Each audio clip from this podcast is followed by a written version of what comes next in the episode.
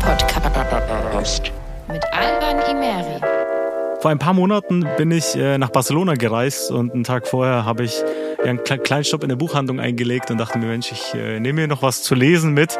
Und äh, da hat mich ein Buch direkt angelacht, prominent platziert, hochgestapelt, catchy Name, It's All Good. Und ich bin sowieso ein tatsächlich Fan von äh, ja, kurzen, prägnanten Titeln und Aussagen und dachte mir, Mensch, das, das nehme ich mit. Und äh, habe es mir dann gleich mal eingepackt für äh, Barcelona und äh, gleich in den ersten Seiten habe ich gemerkt, also ich musste es nicht erst zu Ende lesen, um zu erkennen, wie gut dieses Buch tatsächlich ist. Äh, ungefilterter, authentischer Schreibstil und einfach auch eine gute Story und äh, irgendwie hat mir mein Bauchgefühl dann gesagt, Mensch, dieser Autor, der Lars, mit dem will ich sprechen und äh, dann habe ich es einfach mal probiert, habe den geschrieben und äh, ja, jetzt sitzen wir hier. Und dann sagte sie, bei uns im Kinderhospiz, da gibt es einen Jungen, der ist ganz neu, der ist 15 der ist schwer herzkrank, der hat ein halbes Herz und der hat so viele Krankheiten, die lassen sich gar nicht aufzählen. Dann sagte sie ja, und sein, seine Herzleistung ist nur noch 20 Prozent und äh, seine Lebenserwartung ist auch nicht mehr so wahnsinnig hoch. Und der sitzt da und wartet eigentlich, bis er stirbt. Vielleicht wäre das ja was für dich, wenn du einen Sinn in deinem Leben suchst. Komm doch mal vorbei und besuch diesen Jungen. Und dann habe ich mir das angehört und es war schon so, wow, krass. Ja, also es sitzt jemand, 15 Jahre alt, noch nichts gesehen von der Welt, von 20 Operationen hinter sich, der wirklich jeden Grund hat, irgendwie Frust zu schieben. Und ich, der alles hab, muss das erst noch suchen gehen und kann das nicht erkennen, das, was schon da ist, all die Schönheit und das Glück und, und dieses unfassbare Geschenk des Lebens, gesund zu sein.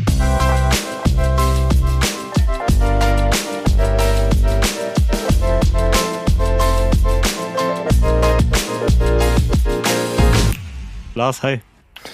Servus nach Nürnberg. Äh, ja, danke für die Einladung und ich bin sehr gespannt, ähm, was du mich so fragen wirst und wie es dir so geht und was dir so auf dem Herzen liegt. Und es ist ja bei Büchern immer so, dass jeder ja was anderes mitnimmt. Hm. Also der eine interessiert sich eher für die eine Geschichte, die andere für die andere Geschichte. Und ja, ich bin gespannt, also was du was du mich so fragen wirst. Und ich freue mich, hier mit dir reden zu dürfen. Äh, vielen Dank, dass du da bist. Das Fränkische hast du ja schon ein bisschen drauf, das ist Servus, oder? ja gut, Servus ist ja mittlerweile schon international eigentlich. Ne? Okay. Aber tatsächlich liebe ich Bayern, ich liebe Franken. Ähm, bin oft in Unterfranken unterwegs, so Aschaffenburg. Oh, okay. Ähm, das ist ja nicht so wahnsinnig weit ähm, von Frankfurt. Das ist ja quasi, denkt man oft gar nicht, dass die bayerische Grenze, die geht ja bis runter nach äh, fast bis Hanau. Ja. Also Bayern ist riesig und die unterste, der unterste Zipfel von Bayern grenzt an Hessen. Also das ist richtig, richtig eine lange Grenze und deswegen ähm, ja, kenne ich mich in Unterfranken ein bisschen aus. ja, cool, das stimmt. Aschaffenburg ist, äh, wundern sich ja viele, dass das noch zu Bayern gehört. Das ist ja dann schon sehr weit äh, Richtung Hessen. Sobald das Thema Geld auf den Tisch kommt, ist die Stimmung oft dahin. Gerade wir Deutschen neigen dazu, ein großes Geheimnis rund um die eigenen Finanzen zu machen. Über Geld spricht man doch auch nicht. Das hat man nur. Tja, leider haben viele von uns davon zu wenig sicherlich auch eine Folge davon, dass wir nicht offen und ehrlich über das Thema Geld sprechen. Bei der Finanzromanze möchte ich das ändern. Ich spreche mit euch auch über Themen, die man eigentlich lieber verschweigen würde. Kleiner Schulden, kein Plan von Altersvorsorge und Geldanlage und dann auch noch so eine latente Shoppingsucht. Nichts, wofür man sich schämen muss und erst recht nichts, was sich nicht wieder gerade biegen lassen würde. Und gemeinsam schaffen wir das. Alle zwei Wochen möchte ich mit euch über ein spannendes, heikles, auf jeden Fall immer interessantes Thema sprechen. Ab und zu auch gerne mit Gästen. Und vielleicht funkt es ja dann endlich mal so richtig zwischen unserem Geld und uns. Hört doch gerne mal rein in die Finanzromanze, den neuen Podcast von Run. Ich freue mich auf euch. Ähm, ja, Lars, genau. wie gesagt, schön, dass du da bist. Ähm, bei mir im Podcast ist es so, dass wir am Anfang immer ein bisschen, bisschen Smalltalk machen. Das Ganze läuft unter dem Titel Was ging diese Woche? Erzähl mal, Lars, was ging diese Woche so bei dir? Viele Blumen gießen, weil wir alle auf Regen warten. Ich bin gerade hier im Haus von meinen Eltern und ähm, die sind nicht da, die sind im Urlaub. Das heißt, da muss der Sohn kommen und muss den und, und muss die Blumen gießen, weil die sonst kaputt gehen. Äh, hier hat es seit Wochen nicht geregnet, deswegen heißt es für mich jeden Tag draußen stehen mit, dem, äh, mit der Gießkanne und Blumen gießen. Mache ich natürlich gerne für meine Eltern. Das ging so diese Woche, ja. Dann habe ich noch zu dem Buch, das du gerade schon erwähnt hast, It's All Good, ist diese Woche ein Dankbarkeitstagebuch erschienen. Heißt auch It's All Good, mein Dankbarkeitstagebuch. Und da habe ich ein bisschen Werbung für gemacht und Interviews gegeben und habe selbst auch ausgefüllt. Und ja, das habe ich so gemacht, ein bisschen versucht, Schlaf nachzuholen, was gar nicht so einfach ist. Und ein bisschen Sport gemacht, ein bisschen geschrieben, ein bisschen gepodcastet. Ja. Was ich eben so mache. Also diese Woche hat sich gar nicht so sehr unterschieden von vielen anderen Wochen, die ich so habe, außer jetzt, dass ich bei meinen Eltern bin und Blumen gieße. Ja, ja. und und ähm, ja, ist auch interessant, dass wenn du nicht zu Hause bist, dass du auch andere Essgewohnheiten hast. Also ich habe ganz andere Sachen gegessen als zu Hause. Ich bin ja mit einer Iranerin zusammen, mit einer Perserin.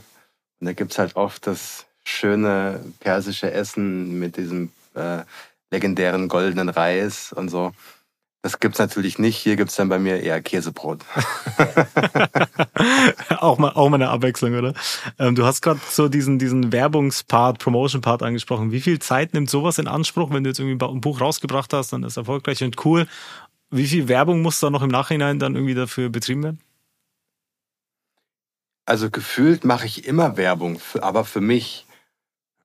Also ich kann es nicht verstehen, wenn Leute sagen, ja, ich mache jetzt oftmals so Menschen, die aus der, der Boulevardwelt kommen, so Schauspieler oder ähm, ja, so Moderatoren, Bekannte, die dann ein Buch schreiben, dann sagen die, ja, ich mache jetzt zwei Wochen dafür Werbung und dann äh, ist es auch wieder gut. Kann ich nie nachvollziehen, weil du sitzt ja nicht zum Teil ein Jahr, manchmal noch länger an einem Buch um dann nach zwei Wochen zu sagen, okay, das war's jetzt. Also ich mache immer so, so weit ich kann. Man muss natürlich immer aufpassen, dass es nicht zu viel wird, also dass man nicht das Gefühl hat, okay, jetzt will er ständig nur noch irgendwie seine Bücher an, anpreisen. Aber ich sehe das so, meine Bücher sind ja ein sehr, sehr großer Teil meines Lebens. Und ich beschäftige mich ja mit diesen Büchern die ganze Zeit. Und deswegen egal wo ich bin, versuche ich natürlich immer den Menschen zu zeigen, die mich noch nicht kennen. Hey, falls dich das interessiert, schau doch mal, vielleicht ist ja ein Buch dabei, was, was das, was für dich ist. Und ich habe mal vor kurzem erst auf Instagram ein Video gesehen von Tyler the Creator, ist so ein ganz bekannter Rapper aus Amerika. Und der hat gesagt, ey, mein Album ist schon ein Jahr draußen und ich mache immer noch Werbung dafür. Warum denn auch nicht? Ja. Weil es gibt immer noch Menschen, die noch nie da was davon gehört haben. Und ich habe mal, das ist schon ewig her, ein Interview gesehen von Jay-Z, ja, der erfolgreichste Rapper aller Zeiten. Du siehst schon, ich bin sehr dem Hip-Hop verbunden. Ja. Ich auch übrigens. Der, der, der hat mal auf, auf einem Konzert in London so ein Zeichen gemacht. Und dann hat die Moderatorin ihn drauf angesprochen und hat gesagt, ach, das war ja so süß, dieses Zeichen, das hast du ja für deine Frau Beyoncé gemacht, das war ja ein Herz. Das fand ich so schön bei dem Konzert, dass du während des Auftrittes deiner Frau dieses Herzzeichen gemacht hast. Und das ganze Publikum hat das auch gemacht. Und dann hat Jay-Z gesagt, ja, das ist ja schön, dass Sie das denken, aber das war kein Herz, sondern das war das Zeichen meiner Firma Rockefeller Records. Und dann hat die Frau gesagt, die Journalistin, oh, das wusste ich nicht. Und dann hat Jay-Z gesagt, ja, das bedeutet für mich, das ist überhaupt kein Problem, dass Sie das nicht gewusst haben. Das bedeutet für mich einfach nur, es ist noch mehr für mich zu tun. Ich muss noch mehr arbeiten, damit es irgendwann, damit Sie das irgendwann auch ganz automatisch verstehen, dass das das Zeichen von meiner Firma ist, dass das mein Logo ist. Ja. Das heißt, wenn du etwas machst, was dir am Herzen liegt, dann ist das ganz selbstverständlich, dass du darüber erzählst. Ja, ist auch spannend deswegen, zu sehen, ne, wieso auch vor allem Leute wie Jay-Z, ne, also die vermeintlich schon ganz, ganz oben sind, wie auch solche Leute sich ständig noch hinterfragen und so Kleinigkeiten dann nehmen, um zu sagen, okay, es gibt immer noch was zu tun und ich muss immer noch was machen. Und so, das, ich finde es tatsächlich spannend, ne? Also genau die ganz erfolgreichen sind dann die, die sich dann irgendwie gefühlt auch nie zurücklehnen und sagen, okay, jetzt habe ich was Gutes geschaffen, jetzt ist Zeit, irgendwie zu chillen, sondern ich muss immer noch weitermachen und irgendwie immer noch weiter reinhasseln. Ja, weil es ja das ist, was am Ende des Tages das Leben lebenswert macht.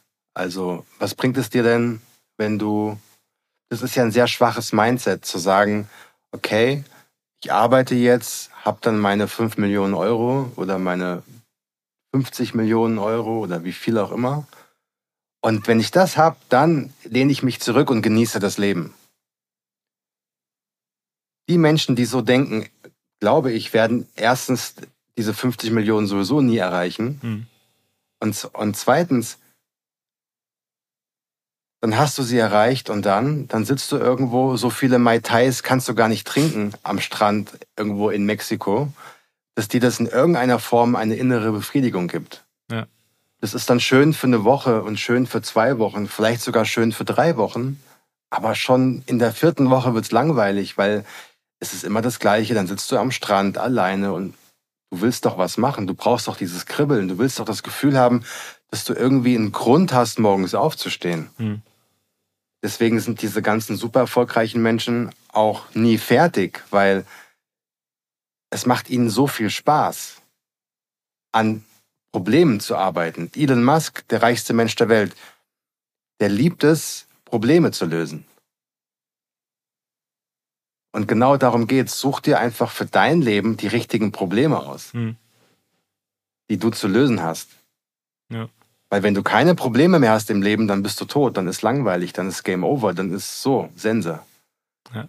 Ja. Stell dir mal vor, du, du wachst morgens auf und es gibt überhaupt nichts zu tun. Langweilig. Stell dir das mal vor. Du, du, du, es gibt für dich keinen Grund. Das Bankkonto ist voll, das Haus ist gekauft, äh, vor der Tür stehen zwei Autos. Es gibt nichts zu tun. Hm was machst du dann? Dann machst du nur dummes Zeug. Ja. Dann machst du nur Beschäftigungstherapie. Wie komme ich irgendwie durch den Tag? Aber deswegen sind wir doch nicht hier. Wir sind nicht hier, um einfach so durch den Tag zu kommen. Wir sind doch hier, um was zu schaffen, um uns jeden Tag daran zu erinnern, wer wir sind und wer wir sein könnten. Hm. Ja. Ja, sehr inspirierend. Ich das ist ja auch im Grunde genommen die zentrale These von deinem Buch dann auch, ne? Also leben wir oder atmen wir nur quasi und das Leben geht irgendwie an uns an uns vorbei. Und weil du gerade sowieso einen Hip Hop Artist äh, erwähnt hast, äh, schmeiße ich auch gleich mal einen rein. J Cole hat mal irgendwie hab ich so, so ein Video von ihm gesehen, weil du gemeint hast, irgendwie viele streben dann diesen irgendwie eine, eine Zahl an oder so, ne, sagen so, ich will fünf Millionen am Konto haben oder ich will so und so viele Fans. Und er hat gesagt, dieser Punkt, der kommt nie. Weil egal wo du bist, der schiebt sich immer weiter raus. Also dieser Punkt bleibt immer in derselben Entfernung. Er hat gesagt, dann hast du eine Million, dann willst du zwei und dann willst du fünf und dann willst du zehn. Und er hat gesagt, und wenn das die Values sind, denen du hinterher jagst, dann wirst du auch niemals irgendwie happy sein und dann wirst du auch niemals dein Ziel erreichen, wenn es nur Zahlen sind. Ne? Und im Grunde genommen, ich genau. klingt platt, ne, aber irgendwie der Weg ist halt dann das Ziel, ne? Und äh, das bestätigt sowas dann. Genau, ja weil richtig, weil wenn du, wenn dein Antrieb Geld ist, dann ist Geld nie genug. Jetzt ist vielleicht eine Million weit weg und du willst deine erste Million verdienen. Und dieser Antrieb ist so stark, dass du es irgendwann schaffst und dann? Ja. Dann hast, dann freust du das wie die Gehaltserhöhung. Du freust dich genau wie lange über eine Gehaltserhöhung, bis du das erste Mal deinen Gehaltscheck bekommst oder deine Abrechnung siehst auf dem Konto. Und schon und schon im zweiten Monat ist es normal geworden. Ja. Und dann denkst du dir, ja, wann kommt denn jetzt endlich die nächste Gehaltserhöhung? Wir sind nie zufrieden. Jedenfalls nicht, wenn wir so denken, wenn wir Geld als unseren, ja, unseren obersten Antrieb sehen. Mhm. Dann sind wir immer Sklave des Geldes. Dann sind wir auch nie glücklich, weil es, wie gesagt, nie genug. Aber glaubst du, dass das, glaubst du, dass das eine, eine negative Eigenschaft ist, jetzt nicht aufs Geld bezogen, sondern generell nie zufrieden zu sein mit etwas? Also ich habe auch mal ein Interview von Drake gehört, der gesagt hat, viele fragen mich, wieso ich jetzt hier bin, wo ich bin. Und er hat halt gesagt, so dieser Self-Doubt, dieser Selbstzweifel, der hört niemals auf. Egal wann ich irgendwie einen Record raushau oder was release, frage ich mich immer, ist das noch cool? Feiern die Leute das noch? Bin ich noch gut genug? Und äh, ist irgendwie schon auch eine kontroverse Aussage, ne? zu sagen, so irgendwie so dieser Selbstzweifel geht niemals weg und so dieses niemals satt sein, niemals zufrieden sein. Wie siehst du das? Na gut, Künstler und generell kreative Menschen haben nochmal einen anderen Blick auf die Welt, weil natürlich kreative Menschen wie Drake ja ständig bewertet werden in dem, was sie tun. Ähm, und da geht es ja gar nicht nur um, um Verkaufszahlen, sondern da geht es auch darum, habe ich mit meinem neuen Album einen Klassiker geliefert oder nicht? Ähm, kann ich das noch? Habe ich noch was zu sagen? Oder werde ich irgendwann wie Elvis Presley nur noch eine Karikatur meiner selbst? Ja, als Elvis Presley gestorben ist, hat er quasi eine, hat er Elvis Presley geschauspielert. Hm. Also er hat seine eigene Rolle geschauspielert, weil er war gar nicht mehr er selbst. Das heißt, Künstler sind in so einer ganz komischen Situation, dass sie die meisten sehr, sehr sensibel sind auf der einen Seite, im Hip-Hop natürlich auch noch sehr, sehr extrovertiert. Also so jeder ist der Beste. Jeder sagt auch in dem Selbstgespräch zu sich selbst, um das überhaupt alles machen zu können, ich bin der Beste. Eine Selbstmotivation. Und dann wirst du ständig äh, bewertet. Also so, äh, kannst du es noch? Bist du noch die Nummer eins? Hm. Und dann kommen die Kids von unten, die auf einmal genauso viele Streaming-Zahlen haben wie du. Und du denkst dir, okay, bin ich jetzt, bin ich jetzt, äh, bin ich jetzt bald nicht mehr die Nummer eins jetzt von Drake. Ich habe zum Beispiel mal bei, bei ihm, das habe ich auch in einem Buch geschrieben. Bin mir nicht sicher in welchem. Ich glaube in Where is the Love. Habe ich diese Szene beschrieben, wo er zum ersten Mal sein neues Haus zeigt. Und Drake hat sich ja in, in Kanada für 100 Millionen so ein mega Anwesen gebaut und hat da so auch mehrere Videos gedreht und so und hat diverse Interviews darin geführt und ich habe das so gesehen und dachte, ich sehe jemanden, der sich für 100 Millionen hier ein Haus hingestellt hat, aber es ist kein Ort der Wärme, es ist kein Ort, wo man sich gerne aufhält, um da zu leben. Das ist einfach nur ein Statement. Ich bin die absolute Nummer eins. Ihr Ficker. ja. Dieses, dieses Anwesen ist, ist kein Haus, ist, ist ein Statement. Und da siehst du auch die, diese innere Zerrissenheit von jemandem wie, wie Drake, der so überdimensional erfolgreich ist und der ja mit dem, mit der Realität sehr wahrscheinlich gar nichts mehr zu tun hat. Der, egal was er macht, er ist sofort die Nummer eins. Je, jeder Song bricht Rekorde. Er ist erfolgreicher als die Beatles in Amerika, erfolgreicher als Michael Jackson. Ähm, er ist erfolgreicher und einflussreicher als die größten Plattenfirmen. Das, was er macht, ist der Maßstab für ganz viel anderes. Also, ja, wenn du, wenn du so mit einem so krassen Abstand die Nummer eins bist und auf der anderen Seite dann auch noch auf der Suche nach einer Partnerin bist, was er ja auch ist, hm. Er hat ja ein Kind, aber äh, hat sich ja getrennt von dieser Frau. Soweit ich weiß, eine Stripperin. Ja, passt alles so ein bisschen ins Bild. Diese totale, dieser totale Erfolg auf der einen Seite, aber diese innere Zerrissenheit auf der anderen Seite. Dann, ja, dann, und was machst du, wenn du finanziell gar keine Sorgen mehr hast? Wenn du einfach 500 Millionen Dollar auf deinem Konto hast, alle Steuern schon gezahlt sind, was machst du dann? Dann kaufst du dir eine, ein Flugzeug, dann hast du das Flugzeug gekauft, dann kaufst du dir 20 Ferraris, kaufst du dir noch fünf Rolls-Royce und das Geld wird trotzdem nicht weniger. Ja. So, und was sollte Drake denn sonst machen, außer zu rappen? Ich glaube, das ist das Einzige, was, was ihn, also so, jetzt so hobbypsychologisch aus der Entfernung gesprochen, ja. Hm. Aber ich glaube, dass das Rappen und dieser Prozess im Studio zu sein, das ist, was ihn erdet. Also, weil genau das ist das, was er liebt. Alles andere ist nur Bonus. Alles andere ist nur die, die, ja, die Sahnetorte. Ja.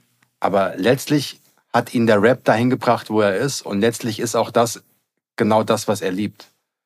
Zu rappen. Und dann im Studio ist es dann auch gar nicht mehr so entscheidend, wie viel Geld du hast und wer du bist. Im Studio zählt, ob du was kannst. Und ich glaube, dass das dann auch so ein, ja, so ein Zufluchtsort ist, wie so eine Art Meditation. Ich gehe da jetzt rein, um, um mich auch wieder zu fühlen, weil wenn sonst alles nur mit Geld zu regeln ist oder wenn auch die Freunde, die du hast, wenn du vielleicht gar nicht mehr weißt, warum sind denn die eigentlich jetzt, wer ist denn hier alles in meinem Haus eigentlich? Ich kenne viele von denen gar nicht. ja. Ja. Aber im Studio mit deinen drei alten Kumpels, die du schon seit 20 Jahren kennst, die auch schon dabei waren, als du noch irgendwie äh, Battle Rap gemacht hast. Das ist dann so back, to the basics. Ich glaube, dass das auch der Grund ist, warum er vor kurzem gesagt hat, er kann sich nicht vorstellen, mit dem Rap aufzuhören, weil er hat noch so viel zu sagen. Ich glaube, dass so jemand wie, wie Drake, würde er aufhören zu rappen, ich glaube, der wäre sehr gefährdet, ähm, nicht mehr wahnsinnig lange am Leben zu sein. Hm weil, weil, die, weil das Lebenselixier einfach weggenommen wird. Ja, ja. Ja, die Leute werden dann satt, Leute werden dann satt und die trinken dann zu viel Alkohol und nehmen zu viel Drogen und ja, dann geht die Spirale los. Das ist ja der, der gleiche, das kann man so ein bisschen vergleichen mit Menschen, die ihr Leben lang auf die Rente hin zuarbeiten und sich immer freuen, ja, wenn die Rente dann mal da ist, dann kann ich endlich entspannen. Und dann entspannen diese Menschen und dann siehst du, wie schnell die altern, hm. wie schnell die alt werden. Weil sie einfach keine Aufgabe mehr haben, weil sie nichts zu tun haben, weil sie auch das Gefühl haben, ich werde nicht mehr gebraucht. Ja. Und deswegen, ähm, ja, und bei kreativen Menschen, bei Musikern ist es ja so, ist ja noch, kommt ja noch dazu, dass sie, und vor allem bei so erfolgreichen Musikern, sind es ja gewöhnt, Applaus zu kriegen. Und würde er jetzt keine Konzerte mehr spielen, nicht mehr auf Tour gehen, keine Musik mehr machen, dann fällt der Applaus ja weg. Ja. Großer Teil deren ja, Lebenselixier fällt weg. Deswegen haben ja auch Politiker zum Beispiel, und viele tun sich schwer abzutreten. Hm.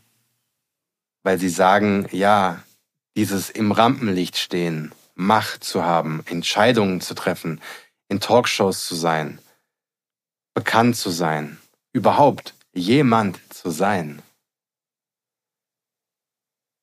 Das ist nicht einfach abzugeben, weil dann bist du auf einmal niemand mehr. Hm. Hm. Ja, es ist super spannend. Man, man kennt es ja auch von, also von Fußballern. Ich glaube, Andres Iniesta hat mal gesagt, als äh, irgendwie Weltmeisterschaft gewonnen, im selben Jahr Champions League gewonnen, spanischer Meister geworden und das ist dasselbe Jahr, als er dann depressiv geworden ist. Und hat irgendwie sich mhm. dann gefragt, äh, warum? Eigentlich gibt es keinen Grund. Ich sollte der glücklichste Mensch der Welt sein. Aber jetzt habe ich ja alles erreicht. Und er ist dann von der Nationalmannschaft zurückgetreten und so hat gesagt, ja, was, was soll ich denn jetzt machen? So. Ja, genau. Ja. Das sobald du deinen Erfolg im Außen gleichsetzt mit dem, wer du bist,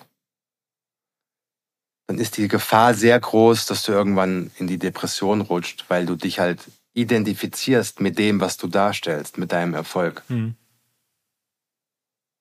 Ja. Solange du Status brauchst, um dich selbst wertzuschätzen, hast du ein richtig großes Problem.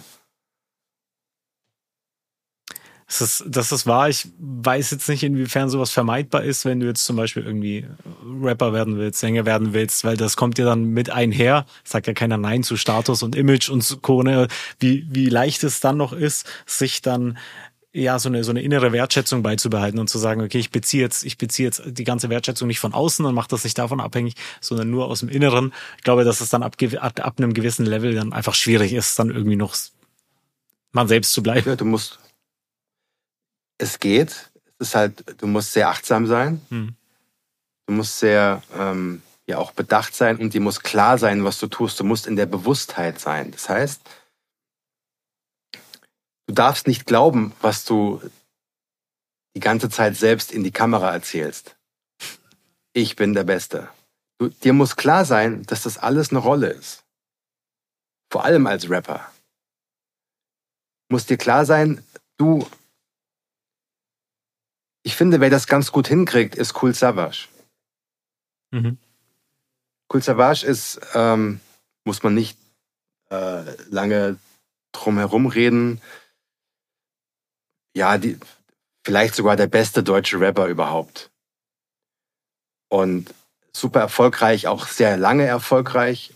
Ähm, und ich habe das Gefühl, ich beobachte ihn so ein bisschen, also ich verfolge ihn so ein bisschen auf Social Media. Er ist der einzige Rapper in Deutschland, den ich, dem ich folge. Äh, er folgt mir auch zurück. Äh, und bei ihm habe ich das Gefühl, er, er kann sehr gut reflektieren. Also er kann sehr gut einschätzen, wer er ist, was er macht, dass das, was er macht, eine Kunstform ist und auch, dass, dass das, was er darstellt, eine Kunstform ist und dass er, ich glaube zum Beispiel nicht, dass er morgens aufsteht, vor den Spiegel geht und sagt, yo, ich bin der King of Rap. ja? ja? Also bin ich mir ziemlich sicher, dass das nicht so ist. Und ich glaube, dass er ähm, die Intelligenz hat, zum Beispiel, ja, und auch die, die Weitsicht hat, auch ähm, das alles einordnen zu können, was mhm. er da macht. Du hast dann ein Problem, wenn du wirklich morgens aufstehst und das Klischee deiner selbst wirst. Also, dass du das, was du in deinen Texten rappst, dass, das, dass du das dann auch leben musst. Mhm. Dass du mit drei Mädels aufwachst jeden Tag, Drogen, Alkohol, also all das, all diese Bilder, die, die, die in den Songs verkauft werden, dass du das dann schauspielerst, um das dann irgendwie auch, damit du für dich das Gefühl hast, das ist irgendwie real. Ich glaube, dass so Leute wie Casper zum Beispiel, die gar nicht erst irgendein Image von sich aufbauen, sondern die einfach ihre Songs schreiben und die performen. Ich glaube, dass die ein einfacheres Leben haben als Gangster-Rapper, die ein Image von, von sich selbst kreieren und dann das Problem haben, dass sie das auch irgendwie noch sein müssen. Ja. Siehe Haftbefehl, falls du das mitbekommen hast, was da passiert ist. Er musste ja von seiner eigenen. Bühne dann getragen werden und ich glaube, hat jetzt auch seine Tour abgesagt, ähm, weil er jetzt auf den Zug geht und so weiter. Ich, ich weiß, was du meinst. Also ich glaube, dass das, das ganz schwierig ist für viele. Cool Savage, glaube ich, ist jemand, der noch aus dieser, ich sag mal, älteren Generation Deutschrap kommt, ne, wo sich die Leute so eine gewisse Realness bewahren und sogar damit rausgehen und sagen, okay, wir, also er ist ja auch komplett anti irgendwie alles, was neu ist und modern ist und so. Und äh, ich glaube, dass, dass das noch das gesündere Mindset in Anführungsstrichen war damals. Und ich glaube auch, dass er um einiges länger und härter für diesen Erfolg arbeiten musste. Ich glaube, dass das viel mit reinspielt, als äh, Rapper, die halt jetzt durch Instagram und TikTok vielleicht bekannt werden. Und das geht ja irgendwie gefühlt so. Ne? Ich glaube gar nicht, dass er gegen, gegen neue Rapper ist oder Rapperinnen ist. Glaube ich gar nicht glaube nur, dass er sagt, ähm, ohne das jetzt genau zu wissen, aber das ist so das, was ich aus der Entfernung mitkriege, ist, dass er sagt, ähm, es muss halt einen gewissen Standard haben. Mhm. Für mich persönlich, ob ich jemanden feiere oder nicht. Und ähm, ich glaube, dass das eher so in die Richtung geht. Also so, ich glaube nicht, dass der, das Cool Savage die jungen Rapper hatet, die da jetzt hochkommen. Ähm, ich kann mir aber vorstellen, dass er da persönlich jetzt nicht so viel Inspiration draus zieht. Ja. ja. Ist das so im, im Und das bei, ist, bei ja, den, auch, das also, ist ja das ist ja auch total okay. Also so, ich finde das ja auch, wenn so junge Leute nachkommen, die machen das halt auf ihre Art. Genauso wie, wie wir damals, als wir jung waren oder in dem gleichen Alter, wir haben es auf unsere Art gemacht und du machst es, du bist ja auch noch eher, äh, ich schätze mal, je. Aber ich, ich, ich, ich würde jetzt mal sagen, du bist definitiv weit unter 30. Nicht so weit, wie du jetzt denkst, aber unter 30. Ja. Okay, aber dann bist du 26. Vor kurzem 28 geworden. Okay, 28. Siehst auf jeden Fall ein bisschen jünger aus. Danke. Aber äh, siehst du mal, siehst du mal, da bist du aber trotzdem, ähm, ich bin 44, das heißt, du bist trotzdem eine Generation unter mir. Allein vom Alter her. Das heißt, du machst die Dinge auch ganz anders als jetzt jemand, der ähm, einfach 20 Jahre älter ist. Ja, und wo dann der 20 Jahre Ältere sagen würde, ah, wie das die Kids heutzutage machen, komisch. Also wir haben das ja ganz anders gemacht. Äh. Das ist ja immer das gleiche, immer das gleiche Spiel. Deswegen glaube ich, dass, dass Savas sagt, ja, die Kids machen das auf ihre Weise. Die Kids sind so aufgewachsen mit Instagram und mit YouTube und mit TikTok und so. Das ist deren Welt. Und so wie wir angefangen haben, wir haben halt noch ganz anders, ähm, wir sind ganz anders in dieses Game reingekommen. Deswegen ja. haben wir auch einen anderen Blick darauf. Aber gibt kein besser oder, oder schlechter. Es gibt halt nur das, was jeder für sich selbst als den richtigen Weg empfindet. Ja, ja. Also ich merke schon, so Thema Hip-Hop ist äh, eigentlich so genau deins. Ne? Also liegt dir aber auch daran, dass du äh, im Radio gearbeitet hast, oder? Ja, genau. Ich habe im Radio gearbeitet. Ich hatte ähm, ja auch meine eigene Radiosendung sonntagsabends Hessischen Rundfunk ähm, mit Kollegen zusammen habe halt auch damals sehr, sehr viele Musiker, Rapper getroffen. Das war so die Zeit 2000, 2005, wo es noch eben kein YouTube gab und keine Social Media. Das heißt, wo da auch die großen Stars noch Bock hatten, äh, ja, sich mit Journalisten zu treffen und mit Musikleuten äh, und mit Radiomoderatoren und so. Und das war halt eine super Zeit, weil ich habe irgendwie alle Heroes getroffen von mir, Justin Timberlake, Pete Diddy, Na, cool ähm, Beatnuts, ähm, die Beastie Boys, äh, Shaggy, Timberland. Wer, wer war der coolste? LL Cool J, also so wirklich alle. Also der coolste, hm, kann man so nicht sagen. Ähm, wer mich sehr beeindruckt hat, war tatsächlich Justin Timberlake. Mhm. Ähm, weil der einfach so wahnsinnig freundlich war. Also so, so unfassbar höflich und interessiert. Er hat so Fragen zurückgestellt, was eigentlich selten vorkommt. Ähm, boah, musste, Pink war super nice. Ja, cool. Mit ihr habe ich eine Pizza gegessen. Äh, würde, das kann man sich heute gar nicht mehr vorstellen. Du gehst, du triffst Pink, in Köln war das, und sie hatte Hunger und dann sind wir aus dem Hotel raus und sind einfach über die Straße und haben da in der Pizzeria einfach eine Pizza bestellt. Kann man sich heute gar nicht vorstellen. Aber damals ging das noch und das war, ja, die war super cool. Ähm, mich kurz überlegen.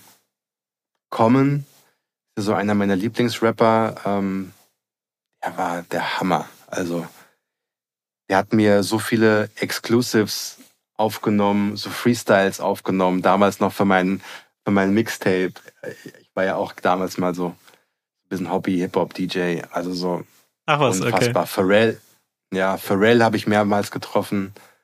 Auch so einer meiner Helden. Mhm. Ähm, ja, Gwen Stefani war auch super cool.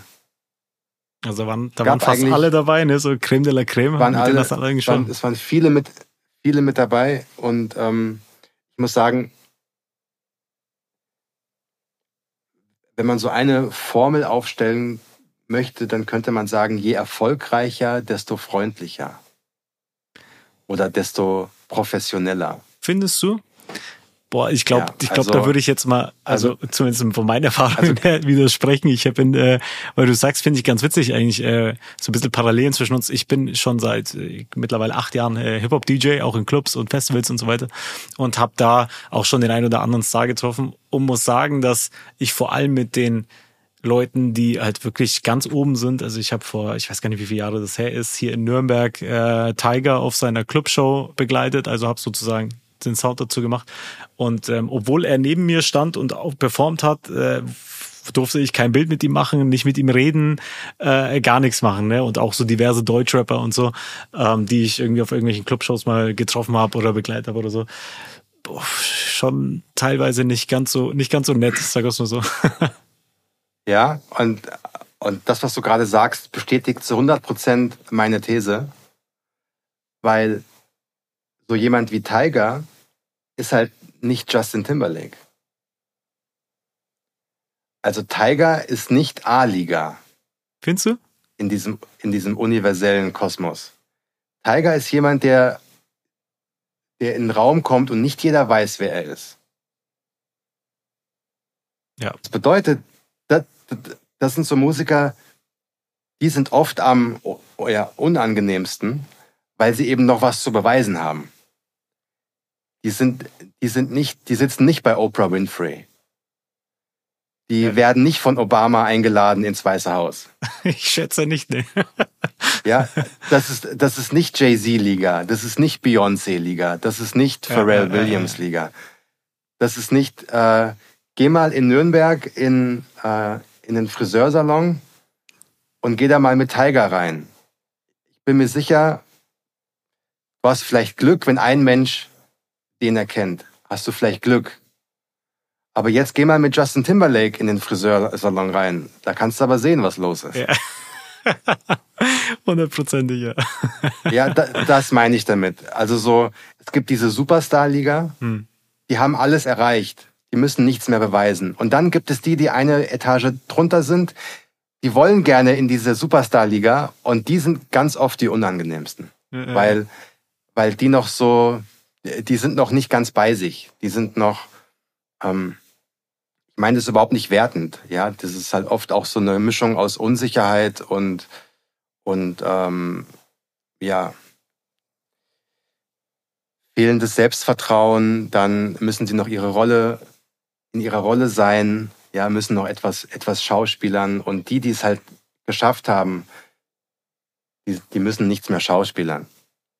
Ja, die sind wie sie sind ja. Und die sind dann auch ähm, in der Regel ein bisschen entspannter. Es gibt natürlich immer Ausnahmen, aber so, ich kann ja nur von meiner persönlichen Erfahrung reden, ähm, war eigentlich nie jemand unfreundlich. Hm. Also Okay. Vielleicht liegt es an mir. Höchstwahrscheinlich, ja. Im Umkehrschluss, vielleicht lag es auch, auch an mir. Nein, das glaube das glaub ich gar nicht. Man muss aber dazu sagen, dass oftmals ähm, solche Ansagen auch nicht von den Künstlern kommen, mhm. sondern vom Management. Ja, klar. Ja. Und, das, und das Management braucht dann auch irgendwie eine Aufgabe. Ja, also das habe ich auch ganz oft gehabt, dass vor einem Interview, vor einem Interview ähm, die Managerin gekommen ist und gesagt hat, äh, ja Lars, also zum Beispiel bei Puff Daddy war das so damals, bei, bei P. Diddy, der war noch mit J-Lo zusammen Jennifer Lopez und dann hieß es ja keine Fragen über äh, Notorious B.I.G., keine Fragen über J-Lo, keine Fragen darüber, darüber, darüber. Und dann hast du gesagt, ja, alles klar. Und dann hast du das Interview begonnen und dann hast du gesagt, yo Diddy, so what's up with J-Lo? Und es ist kein Problem gewesen, die haben ganz normal geantwortet. Hm. Ja. ja. also ganz oft sind es auch so die Menschen, die dahinter stehen, die auch irgendwie so eine Arbeitsberecht äh, die, die für sich irgendwie so eine Rolle mimen, dass sie auch eine Berechtigung haben, jetzt hier zu sein. Ja, ja, ja. ja ich meine, im Falle Tiger war es auch so, der hatte so einen, so einen Bodyguard dabei, gefühlt, irgendwie so ein Ex-Marine oder so. Also der hat schon so um die Seite geguckt, da habe ich schon Angst bekommen. Und äh, selbst wenn er gewollt hätte, hätte er, glaube ich, niemanden, also hätte ihm keiner dazu nahe kommen dürfen. Deswegen, ja, nicht das so schlimm. Rolle. Äh, genau. Genau. ähm, ja, erzähl mal, du warst dann im, im, im Radio, eigene Show, hast so viele spannende Leute getroffen, aber wie wird man jetzt vom, vom Radio-Host, äh, Hip-Hop-DJ dann irgendwie zum, zum Bestseller-Autor? Also was ist da in der Zwischenzeit passiert? Nee, Hip-Hop-DJ muss ich immer sagen, das war äh, immer nur ein Hobby. Also ich war jetzt nie ein professioneller Hip-Hop-DJ, habe natürlich auch, weil ich vom Radio kam, oftmals in Clubs aufgelegt und auf Veranstaltungen aufgelegt, aber ähm, das war alles wirklich noch oldschool mit Schallplatten, nicht mhm. mit äh, Laptop und Computer. Also so lange ist es schon her. Und Ja, ich habe mich einfach immer für Musik interessiert. Also Musik war immer meine Number One Leidenschaft. Also auch immer, als ich noch zur Schule gegangen bin, als ich gefragt wurde, was willst du mal machen, habe ich nie irgendwie eine richtige Antwort geben können. Das war immer nur irgendwas mit Musik. Und so bin ich dann über mehrere Umwege beim Radio gelandet und bin dann 2005 ähm, weg vom Hessischen Rundfunk, bin nach Berlin gegangen, habe dann da für MTV gearbeitet, habe Moderationen geschrieben, äh, MTV und Viva viel. Das war so die Zeit, als Joko und Klaas noch äh, bei Viva beziehungsweise bei MTV waren. Also es ist ewig her, kann man sich heute auch nicht mehr dran erinnern. Und irgendwann habe ich dann eine Anfrage bekommen von der Süddeutschen Zeitung, ob ich nicht Interesse hätte, so einen Rapper zu interviewen und den zu begleiten. Äh, ich sei ja in Berlin und äh, ob ich da Lust hätte. Und dann habe ich gesagt, ja klar, warum nicht? Äh, Mache ich. Und dann war ich ein Wochenende mit dem Rapper unterwegs, der hat damals ein Video gedreht, äh, vom Bordstand zur Skyline zurück. Und ja, da haben wir uns gut verstanden. Ich habe diese Geschichte geschrieben, die Zeitung war happy, der Rapper war happy. Und dann sind wir so ein bisschen in Kontakt geblieben. Und dann irgendwann fragte er mich, sag mal, hast du nicht Lust, meine Biografie zu schreiben? Okay. Und dann habe ich so gesagt, ja, okay, also ich habe noch nie ein Buch geschrieben, aber ich glaube, ich kann das. Lass es uns einfach probieren. Und dann habe ich diesen Rapper ja über ein Jahr begleitet und habe das Buch geschrieben und äh, der Rapper war Bushido und das Buch hieß auch wie er, ist dann später verfilmt worden von Bernd Eichinger, der Legende äh, Zeiten ändern dich. Zeiten ändern dich, ja, ja, ja. Und genau, so hat alles begonnen und das war so 2008. Da habe ich gemerkt, okay, das macht mir Spaß.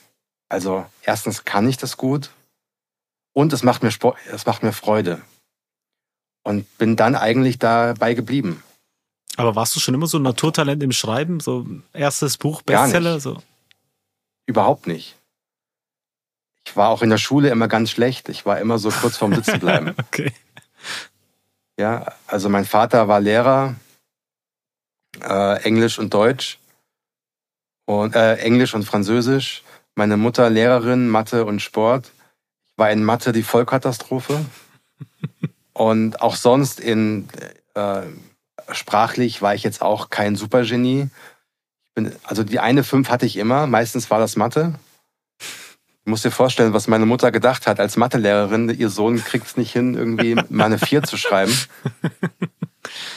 Und, und so war ich halt immer, ich habe immer darauf geachtet, keine zwei Fünfen zu haben. Weil dann bleibst du sitzen. So war das damals. Ja. Und ich hatte immer diese eine Fünf, die war safe. Und ich musste gucken, dass ich in den anderen Fächern Physik und Bio und also halt immer eine Vier hatte irgendwie. Gerade so. Und das war halt jedes Jahr echt ein Hassel, da nicht sitzen zu bleiben und habe auch zweimal die Schule gewechselt, einfach um nicht sitzen zu bleiben. Das heißt, ich war nie gut und ähm, habe mich auch nie interessiert für Bücher und so in der Schulzeit. Da sieht man mal, dass die Schulzeit eigentlich ähm, es nicht geschafft hat, oder dieses Schulsystem, muss man besser sagen, es nicht geschafft hat, meine Talente zu fördern oder zu entdecken. Mhm. Sondern das kam dann erst zehn Jahre später durch Zufall. Und ich hätte es ja selber auch nicht gedacht, ja, aber ich habe dann so gemerkt, okay, das liegt mir und das kann ich und ich kann mich auch gut in andere Menschen hineinversetzen. Und ähm, ich mag es, Geschichten aufzuschreiben. Und ja, mit 29 habe ich dann eigentlich zum ersten Mal so richtig gewusst, okay, das will ich jetzt die nächsten Jahre machen. Und habe jetzt mittlerweile 14 Bücher geschrieben, 13 Spiegel-Bestseller. Also ja. läuft ganz gut. Ja, ganz gut ist ja mal die, die Übertreibung des Jahres. nee, ist äh, super stark. Und ich, ich finde es halt wirklich, also wirklich außergewöhnlich, ne? dass du sagst, du hast jetzt nie das große Sprachtalent, aber das, das zeigt halt eigentlich auch nur, dass sich so Talente auch dann im Laufe des Lebens halt irgendwie noch zeigen. Ne? Also du hast gerade gesagt, in der Schule hast du es nicht erkannt. Ich glaube, Gary Vee hat mal gesagt so, I didn't fail school, school failed me. So, weil in der Schule habe ich es halt einfach nicht geschafft oder die Schule hat es nicht geschafft, aus mir das herauszuholen, was ich mal später machen will. Ne? Und äh, ja. das finde ich in deinem Fall wirklich, wirklich auch inspirierend und äh, um auf deine, deine Bücher jetzt mal anzuspielen, ne? also was mir auch aufgefallen ist, ist, dass die Titel, ich habe es ja angangs gesagt, ne? also super catchy und klar sind, ne? It's all good und Why not und Where's the Love und Rock Your Life. Also ich finde das, ich finde, ich finde das, also ich bin generell ein Fan davon und ähm, es, es zeigt ja auch, ähm, dass du so. Guck mal, eigentlich, ja. eigentlich macht man das nicht.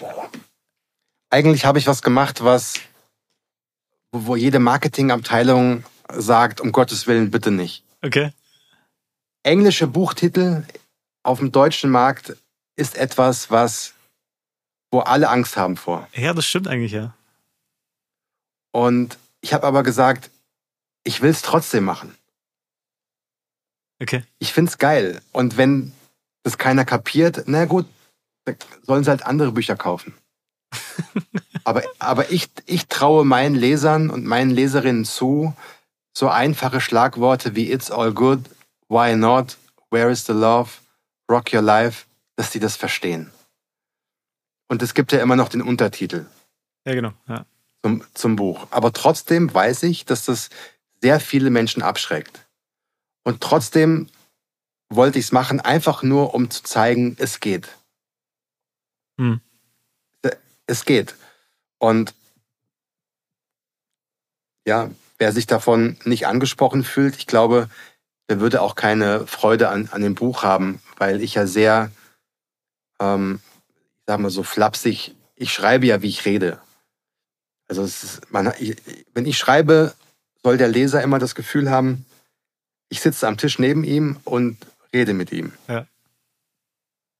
Und verwende natürlich auch viele Beispiele in meinen Büchern, die mich persönlich interessieren. Viele Musiker, viele Rapper, äh, wenn es um Erfolg geht, wenn es um Durchhaltevermögen geht, wenn es um Disziplin geht, wenn es ums Scheitern geht, dann verwende ich einfach lebensnahe Beispiele aus meiner eigenen Realität. Menschen, die ich cool finde. Und wenn jemand, und wenn jemand sagt, uh, It's All Good, das ist ja so ein komischer Buchtitel, da lasse ich mal besser die Finger von, dann sage ich, ja, besser ist das. Weil ja. Weil dann wirst du wahrscheinlich auch, ne, du hast gerade Gary Vee erwähnt. Ich liebe auch Gary Vee, habe mir seine Videos reingezogen bis zum geht nicht mehr. Ähm, habe sogar ähm, eine Geschichte über seinen Kameramann in einen, ich glaube, in It's All Good aufgeschrieben äh, von D-Rock als Beispiel dafür, wie man erfolgreich sein kann mit Hartnäckigkeit. Ich glaube auch, dass so ein Beispiel dann für so jemanden völlig uninteressant ist. Weißt du, wenn jemand sich von einem Titel wie It's All Good abschrecken lässt. Mhm. Ja. Und ähm, ja, aber jedes Buch findet seinen oder seine Leser zur richtigen Zeit. Und deswegen äh, ist es auch für mich ganz cool, weil ähm, das dann jetzt auch schon so ein Markenzeichen geworden ist diese englischen Buchtitel. Ja, absolut. Weiß, ja. weiß man sofort, okay, das ist der Lars. Ja, ich finde, es zeigt auch irgendwie so deine, deine klare und irgendwie, also sag mir, wenn es nicht so ist, aber sehr pragmatische Sicht auf die Welt. Ne? Also das, das kommt ja schon sehr raus auf der, in, de, in deinen Büchern. Und ähm, ich glaube, so genau diese in, im, im, auf den ersten Blick wirklich einfachen Glaubenssätze sind die, die es ja dann auch spannend machen, ne? Weil genau diese einfachen Glaubenssätze, wo man sagt, ja, it's all good, ist halt so eine Floskel, ne? Why not? So, wieso nicht? Ich sag irgendwie jeder gefühlt jeden Tag. Genau. Gen genau diese Floskel sind es ja dann, die, die dann auch auf viel Ablehnung stoßen, ne? Oder viel Verwirrung erzeugen bei vielen, ähm, weil sie halt sagen, ja, der sagt es jetzt so leicht, ne? Irgendwie ist es wahrscheinlich so die, die häufigste Reaktion, die man da bekommt. Ja, genau. Und dann sage ich ja dann, lies mal das Buch und wenn du fertig gelesen bist, dann reden wir nochmal. Und dann bin ich mal gespannt, was du dann sagst. Ja. Weil ich sage ja auch zum Beispiel bei It's All Good, ich sage ja nicht, dass immer alles rosarot ist im Leben mhm. und dass immer alles super einfach ist im Leben und dass alles zu jeder Zeit immer gut ist im Leben. Das sage ich ja gar nicht. Ähm, aber wenn du das anhand des Buchtitels glaubst, dass das, dass ich das, äh, dass das meine These ist, dann sage ich ja, dann lade ich dich herzlich ein, das Buch zu lesen oder dir das Hörbuch anzuhören. Und wenn du am Ende des Buches immer noch denkst, wie du am Anfang gedacht hast, ja, dann sind meine Bücher wirklich nichts für dich. ja, ja. Und äh, ja, außerdem hast du ja gerade schon gesagt, da gibt's ja immer noch einen deutschen Untertitel quasi zu jedem Buch. Ja. Bei It's All Good ist es ja, ähm, ändere deine Perspektive und du änderst End deine Welt. Ja, und genau. äh, das, das fand ich irgendwie total spannend, weil ich habe äh, vor kurzem erst, also auf, als Vorbereitung auf, auf, auf die Aufnahme jetzt dein äh, Interview bei Gedankentanken gesehen. Und äh, da mhm. hast du ja auch erzählt, ähm, dass genau dieser Perspektivwechsel bei dir auch irgendwie stattgefunden hat, als du Daniel kennengelernt hast. Mhm. Ähm, wo du dir dann gedacht hast, irgendwie, ich glaube, du hast es Wohlstandsdepression genannt, ne? Irgendwie, mhm. du bist irgendwie in so einem Down, aber eigentlich geht's dir ja gut, weil du hast keine finanziellen Sorgen und du bist gesund und deine Eltern leben und dann triffst du halt irgendwie ja. so einen todkranken Teenager und denkst dir so, was habe ich eigentlich für Probleme? Aber erzähl du gerne, du kannst es besser erzählen. Ja, das ähm, ist auch schon viele Jahre her. Ähm, da war ich auf der Suche nach dem Sinn des Lebens, um es mal ganz klar zu sagen. Also ich hatte keine Probleme, wie ganz viele hier in Deutschland, keine echten Probleme, Wohlstandsprobleme. Und wie das so ist, wenn du, ja, wenn es dir eigentlich zu gut geht und das dann aber nicht erkennst, dann ähm, ja, fragst du dich, dann stellst du ganz viel in Frage und warum sind wir hier und was bedeutet das alles und was ist überhaupt das Leben und gibt es überhaupt einen Sinn des Lebens und bin dann nach Rio gereist, hab dann einen verrückten Sommer da erlebt in den Favelas, hab gesehen, wie da Menschen erschossen wurden, ähm, wirklich bitterste Armut, Korruption, ganze Programm. Ich wollte eigentlich erfahren, ähm,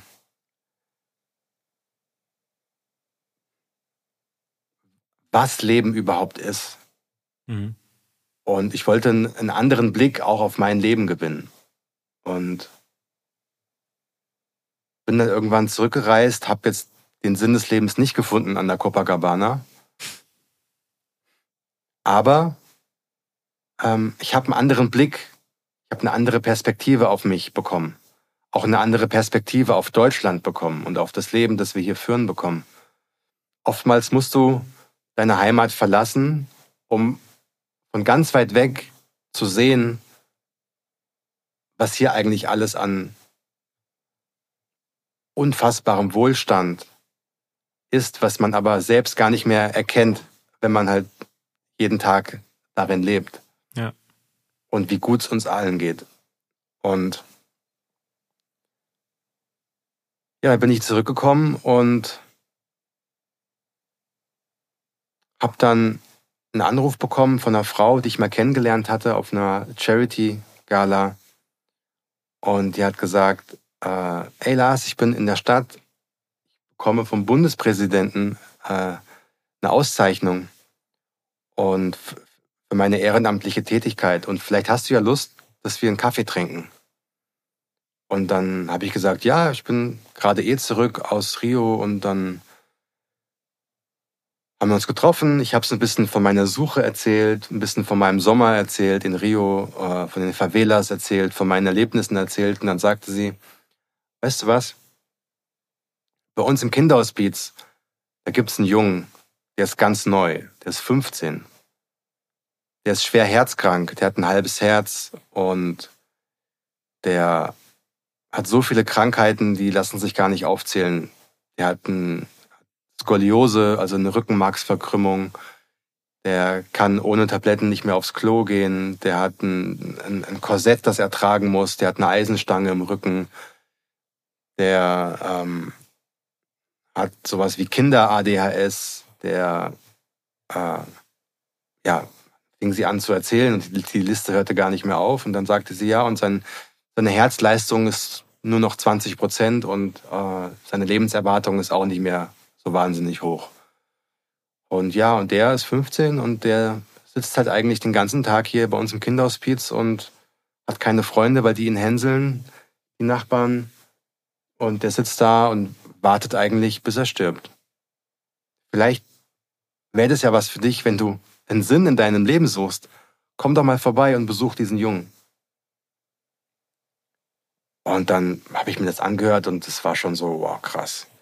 Mhm. Ja, also da sitzt jemand, 15 Jahre alt, noch nichts gesehen von der Welt, schon 20 Operationen hinter sich. Äh, der wirklich jeden Grund hat, irgendwie Frust zu schieben. Und ich, der alles hab, muss es erst noch suchen gehen und kann das nicht erkennen, das, was schon da ist, all die Schönheit und das Glück und, und dieses unfassbare Geschenk des Lebens, gesund zu sein. Es hat sich angefühlt, als ob hinter mir einer steht mit einem Baseballschläger und richtig durchzieht. Hm. So hat sich das angefühlt. Und dann habe ich gesagt, okay, kann ich den mal treffen? Für einen Tag. Ich fahre nach Hamburg und besuche ihn. Und ja, dann das ist halt so wahnsinnig witzig. Dann hat sie das irgendwie versucht mit der Mutter irgendwie zu klären, ob ich vorbeikommen kann. Ist ja auch strange. Da kommt jetzt einer aus Berlin und besucht diesen Jungen und so. Und dann, ja, war das so. Ich habe mir dann mit der Debbie, mit der Mama vom Daniel telefoniert am Samstag und wirklich so vier Stunden telefoniert. Ja, weil ich dann auch gemerkt habe, okay, krass, äh, was für ein Druck auch auf dieser Familie liegt. Ähm, Freunde verabschieden sich, weil die Themen schwierig sind und so. Und naja, ich habe auf jeden Fall gewusst, dass die Debbie, also die Mama von Daniel, ihm von mir erzählt hat. Und dann äh, waren sie auf, damals auf meinem Facebook-Account. und es war so witzig, weil ich hatte damals ein Foto gepostet von 50 Cent und mir wie wir in Berlin auf dem Dach stehen von so einem Hochhaus für so ein Fotoshooting. Okay. Ich habe ihm da, ich hatte ihn damals da interviewt. Und äh, gibt halt dieses Foto, 50 Cent und ich und, äh, und er umarmt mich so.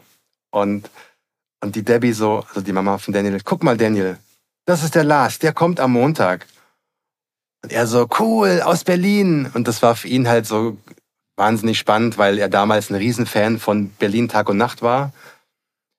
Dieser äh, RTL 2 Daily ja, Soap ja, ja. und alles was, alles, was aus Berlin kam, war cool. Und Lars aus Berlin gleich cool, alles klar. Und dann zeigt sie so, guck mal hier, Daniel, das ist er. Und macht so das Foto von 50 Cent und mir auf.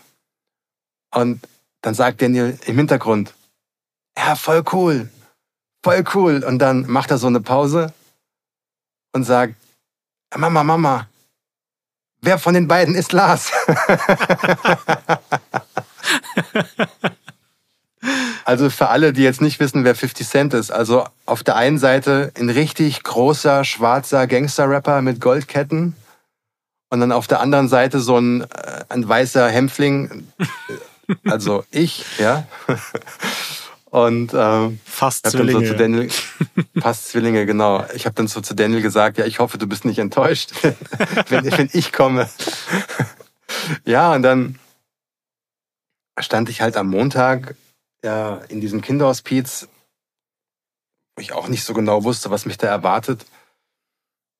Und es ist halt krass, ja. Dann mache ich so die Tür auf und sehe Daniel da an seinem Kickertisch stehen und der sieht mich und dann sehe ich ihn zum ersten Mal und dann kommt er so auf mich zugerannt und ich sehe seine roten Haare. Und ich hatte halt früher auch rote Haare, als ich noch welche hatte. Dann sehe ich seine Sommersprossen im Gesicht, die ich auch habe im Sommer. Dann sehe ich so seine Zahnlücke, die ich auch immer noch habe. Man kann es hier so ein bisschen sehen. Und er kommt so angerannt und springt so auf mich drauf.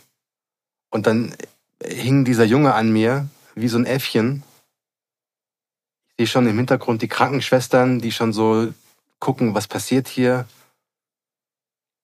Ich lasse meine Tasche fallen, nehme ihn so in den Arm und dann sage ich zu ihm, beziehungsweise er sagt zu mir, das Erste, was er gesagt hat, endlich bist du da.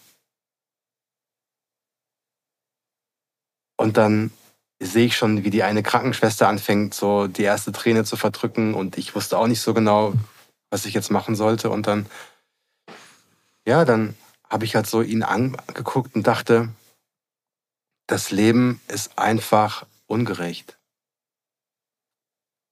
Dieser Junge hat so viele Krankheiten, für die er gar nichts kann.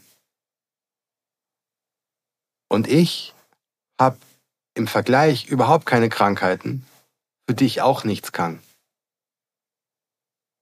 Dieser Junge hätte es auch du sein können. Und dann habe ich zu ihm gesagt, du, ich bleib jetzt einfach. Und dann bin ich einen Tag geblieben und bin eine Woche geblieben und bin eigentlich nicht mehr weggegangen. Und ja, dann habe ich irgendwann ihm gesagt, guck mal, die Ärzte sagen, du hast vielleicht noch eine, einen Geburtstag zu feiern. Ich kann das nicht beurteilen, aber ich bin auch kein Arzt. Kann dich nicht gesund machen. Aber ich bin ziemlich gut darin, Blödsinn zu machen.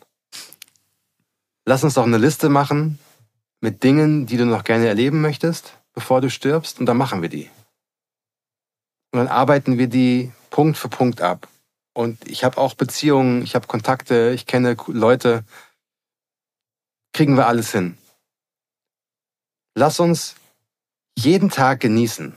Lass uns jeden Tag das Leben zelebrieren. Jeden Tag Geburtstag feiern. Und ja, das machen wir bis heute. Der Junge Krass. ist nicht gestorben. Er lebt immer noch.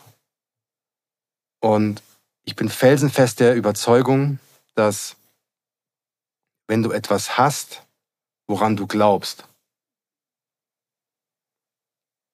du solche Kräfte in dir entwickelst, dass du wieder lernst zu kämpfen. Und damals war das Leben von Daniel einfach grau. Er, der Krankenwagen kam, er war im Krankenhaus ständig. Ähm, die Themen waren nur Operationen, Medikamente nehmen, Kinderhospiz. Also alles Themen, worauf ein, ein kleiner Junge gar keinen Bock hat. Und ich habe gesagt, komm, wir gehen auf ein Scooter-Konzert. Komm, wir machen Blödsinn. Komm, wir, wir quatschen Mädels an. Komm, wir gehen ins Einkaufszentrum und kaufen uns coole Klamotten. Komm, wir kaufen uns witzige Sonnenbrillen und laufen einfach wie so Aliens durch die Fußgängerzone im Sommer. Komm, wir gehen mal in ein Hotel und machen einfach einen auf Rockstar und bestellen Zimmerservice bis, bis abends um zwölf. Lass uns das Leben genießen, jeden Tag. Du bist noch nicht tot, du lebst noch. Und solange du lebst, haben wir die Chance, dass dieser Tag der schönste ever wird. Und das haben wir gemacht. Und dann haben wir irgendwann ich Tagebuch geführt. Ich bin dann auch eingezogen bei ihm, in, also in sein altes Kinderzimmer, auf so, in seinem alten Kinderbett geschlafen, mit so Spongebob-Bettwäsche und so. Krass, okay. Und ähm, ja, dann habe ich Tagebuch geführt. Aus diesem Tagebuch ist dann auch unser Buch entstanden, dieses bescheuerte Herz. Und ja, ein paar Jahre später ist dann der Film entstanden mit Elias Mbarek in der Hauptrolle. Und ja, das zeigt mir einfach mal, was alles möglich ist in diesem Leben. Wenn du einfach was machst. Wenn du einfach sagst, okay, hier stehe ich und mal gucken, wie weit es geht. Mal gucken, wohin mich dieses Leben führt. Und ich lasse mich von äußeren Umständen nicht zurückhalten. Ich, ich nehme all das, all die Absagen, all die Widrigkeiten, all die Krankheiten, pack die in meinen Topf, nutze sie als Treibstoff und guck, wohin mich das Leben führt. Und die Tatsache, dass Daniel heute immer noch am Leben ist, zeigt mir, wenn es etwas gibt, woran du glaubst, wenn es etwas gibt, was dich jeden Morgen aufstehen lässt, dann und du einen Grund hast zu leben, dann ist eine ganze Menge möglich. wir haben damals eine Lesereise gemacht zu dem Buch und da kamen ganz viele Menschen, die 35 waren, 32 waren, 30 waren, alle mit einer ähnlichen Erkrankung wie Daniel, die gesagt haben, zu mir haben die Ärzte damals was ganz Ähnliches gesagt. Ich hätte eigentlich nicht 18 werden sollen. Jetzt bin ich 35 und guck mal da hinten, da steht meine Frau und meine Tochter. Krass. Da kriege ich Vergänsehaut, ne, wenn du mir das erzählst. Heftig. Und das ist einfach, manchmal musst du einfach, und das ist schade, manchmal brauchen wir so jemand wie Daniel, kleiner Junge, Krankheiten, noch und nöcher, der uns daran erinnert, hey, wenn der irgendwie seinen Arsch hochbekommt und kämpft, dann können wir das ja wohl auch. Ja. Anstatt zu jammern und zu klagen und ähm, wie schlecht es uns geht. Mhm okay, du hast vielleicht gerade keinen Job. Du weißt nicht genau, wie du deine Familie absichern sollst. Aber du hast jeden Tag die Chance, daran zu arbeiten. Mach was. Du bist nicht angekettet, du kannst frei entscheiden, mach was. Versuch einfach dein Bestes. Aber auf den doofen Chef zu klagen oder die Regierung zu klagen oder auf Corona zu schimpfen das, das kannst du machen, aber du kommst keinen Meter weiter. Ja. Guck, auf welche Seminare kann ich gehen? Wie kann ich mich fortbilden? Welche Bücher kann ich lesen, die mir helfen, mein Mindset zu verändern? Wen kann ich um Hilfe bitten? Welche, anstatt sinnlos durch Facebook und Instagram und TikTok zu surfen, such dir fünf Kanäle, Kanäle aus, die dich wirklich inspirieren es gibt Möglichkeiten. Du hast, ein, du hast einen Internetempfang, du hast ein Handy, du kannst, du hast YouTube.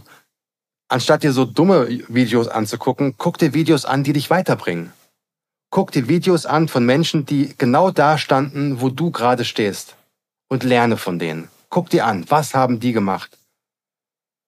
Und dann lernst du vielleicht, wie du im Monat fünf, mit irgendeiner Tätigkeit 500 Euro zusätzlich verdienen kannst diese 500 Euro legst du zur Seite und nach einem Jahr hast du 10.000 Euro gesammelt oder gesaved oder gespart oder wie auch immer und damit machst du wieder irgendwas. Damit baust du dir irgendwas auf. Ja. Also, du kannst negativ denken oder positiv. Das ist deine freie Entscheidung. Wenn du negativ denkst, kommst du halt nicht weiter. Das ist so einfach. Ja. Weil dann hast du dir selbst das Nein schon gegeben. Mhm. Aber wenn du sagst, hey, ich habe jeden Morgen, wenn ich die Augen aufmache und Sauerstoff durch meine Lunge strömt, die Chance, heute etwas zu verändern an meinem Leben. Aber du kannst nicht erwarten, dass was Neues passiert, wenn du das Alte immer wiederholst. Ja. Also, also du willst ein besseres Leben, ja, dann treffe bessere Entscheidungen. Also liebe Leute, wenn ihr jetzt nicht motiviert seid, dann weiß ich auch nicht. ja, es, ist, es war vor allem dieser, dieser Wiederholungsfaktor. Ne? Ich denke, viele kennen es auch von der Arbeit. Also letztens habe ich auch auf, auf LinkedIn, da gibt, es sind ja ganz, ganz viele komische Posts unterwegs, aber hat eine gepostet, so dass äh, sie sich darüber aufgeregt hat, dass Leute an Jahren in Berufserfahrung irgendwie gemessen werden. Halt sagen so mindestens acht Jahre Berufserfahrung, wo ich mir denke, okay, hast du wirklich acht Jahre Berufserfahrung oder hast du achtmal ein Jahr Berufserfahrung? Weil du quasi ein Jahr dann drin bist und dann lernst du was, aber ab einem gewissen Punkt bildest du dich gar nicht mehr weiter, weil du halt nur noch reingehst, 9 to 5 und denkst schon daran, was schaue ich heute Abend für eine Serie oder was mache ich heute Abend zu essen und dann ist das halt auch schon vorbei. Ne? Es geht ja ziemlich mit dem einher, was, was du sagst, ne? also dass man sich halt irgendwie immer challengen soll, irgendwie weiterzumachen und äh, nicht stehen bleiben will und ich glaube, gerade jetzt im Moment, auch wenn wir wirklich in einer in komischen Zeiten leben mit Krieg und Pandemie und Inflation. Trotzdem sind die Möglichkeiten ja irgendwie gerade jedem offen, wirklich was, was zu schaffen ne, in allen möglichen Bereichen. Ja. Ja, 100 Prozent kann ich total unterschreiben. Ja. Ähm, du hast bei einem Buch auch, weil wir ja gerade auch über die deutschen Titel gesprochen haben, ähm, Rock Your Life. Und dann, darum geht's ja, du musst Spaß bei dem haben, was du tust. Ne? Das ist ja so, so ein bisschen der Kontext bei diesem Buch.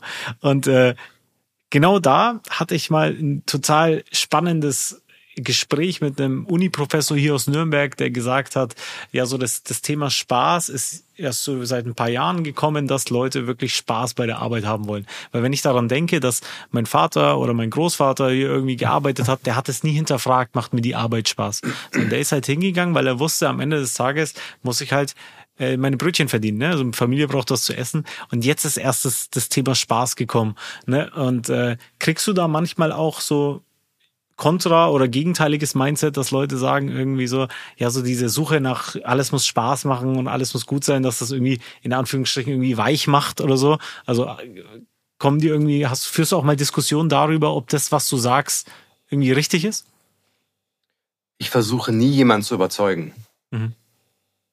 Also, wenn jemand der Meinung ist, dass es besser ist, eine Arbeit nachzugehen, die man hasst, und ähm, wo man einfach nur hingeht, um sich ausbeuten zu lassen und schlechte Laune zu haben, weil man überhaupt keinen Bock darauf hat, dann sage ich, naja, okay, dann wenn, wenn du meinst, dass, ja. dass das für dich der bessere Weg ist, ähm, weil du genauso leben möchtest wie dein Opa, dann mach es. Aber der Mensch entwickelt sich weiter. Und die Generation unserer Väter oder vor allem Großväter, die ja noch im Krieg waren, die auch die Möglichkeiten, die wir heute haben, gar nicht hatten. Natürlich ging es da nicht um Freude an der Arbeit, da ging es um pures Überleben. Da ging es darum, da waren auch Beziehungen, Ehen wurden damals geschlossen, das waren oftmals keine Liebeshochzeiten, sondern das war, waren Zweckgemeinschaften. Wie können wir der Armut entkommen? Hm nach dem Krieg oder während des Krieges. Das ist eine ganz andere Lebenssituation. Dass da, dass diese Generation ganz andere Gedanken hat, eine ganz andere Dynamik entsteht, ist ja völlig klar. Aber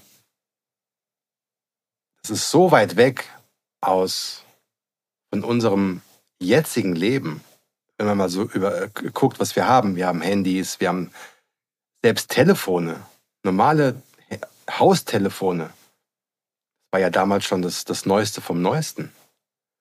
Und wenn du jemandem, wenn du meinem Opa, der nicht mehr am Leben ist, der auch im Krieg war, wenn du dem das zeigen würdest, was wir heute haben, dass wir jetzt hier über Telefon, über, über Laptop miteinander reden und sehen können, wäre für den wie Science Fiction. Gar nicht vorstellbar. Ja. Und schau mal, wie schnell sich die, die Menschheit und die Technik der letzten, in den letzten 15 Jahren sich entwickelt hat. Was in den letzten 15 Jahren alles passiert ist im Verhältnis zu vorher. Das ist ja so eine rasante Entwicklung, dass mir völlig klar ist, dass jemand sagt, ja, ich kann es gar nicht verstehen so richtig, wie jemand, der jetzt schon ein bisschen älter ist, vielleicht aus der Generation meines Großvaters, der sagt, ja, also früher bei uns war das so. Da ging es nicht um Spaß, da ging es darum zu arbeiten, Pflicht erfüllen und dann gucken, dass am Ende vielleicht ein bisschen was übrig bleibt, um ein Haus zu bauen. Heute sind die Häuser alle gebaut und die Kinder, die heute aufwachsen, die haben ganz andere Ideen im Kopf. Die suchen auf einmal nach persönlicher Erfüllung. Die suchen nicht mehr nach, ja, wie kann ich so meine Pflicht erfüllen, weil das Lebensgefüge ein ganz anderes ist. Ja. Und aber generell bin ich der Meinung, dass ähm, ja, ich nie jemandem von meiner Meinung überzeugen möchte.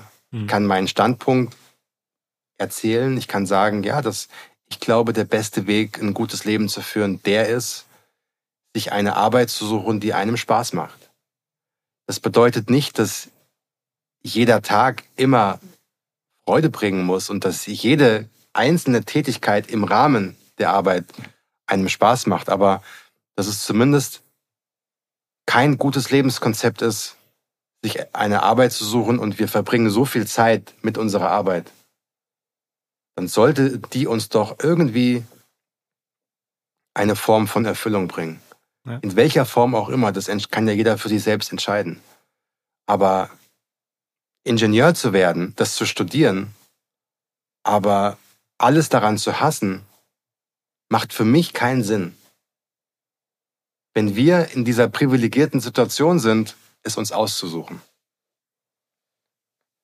Ja.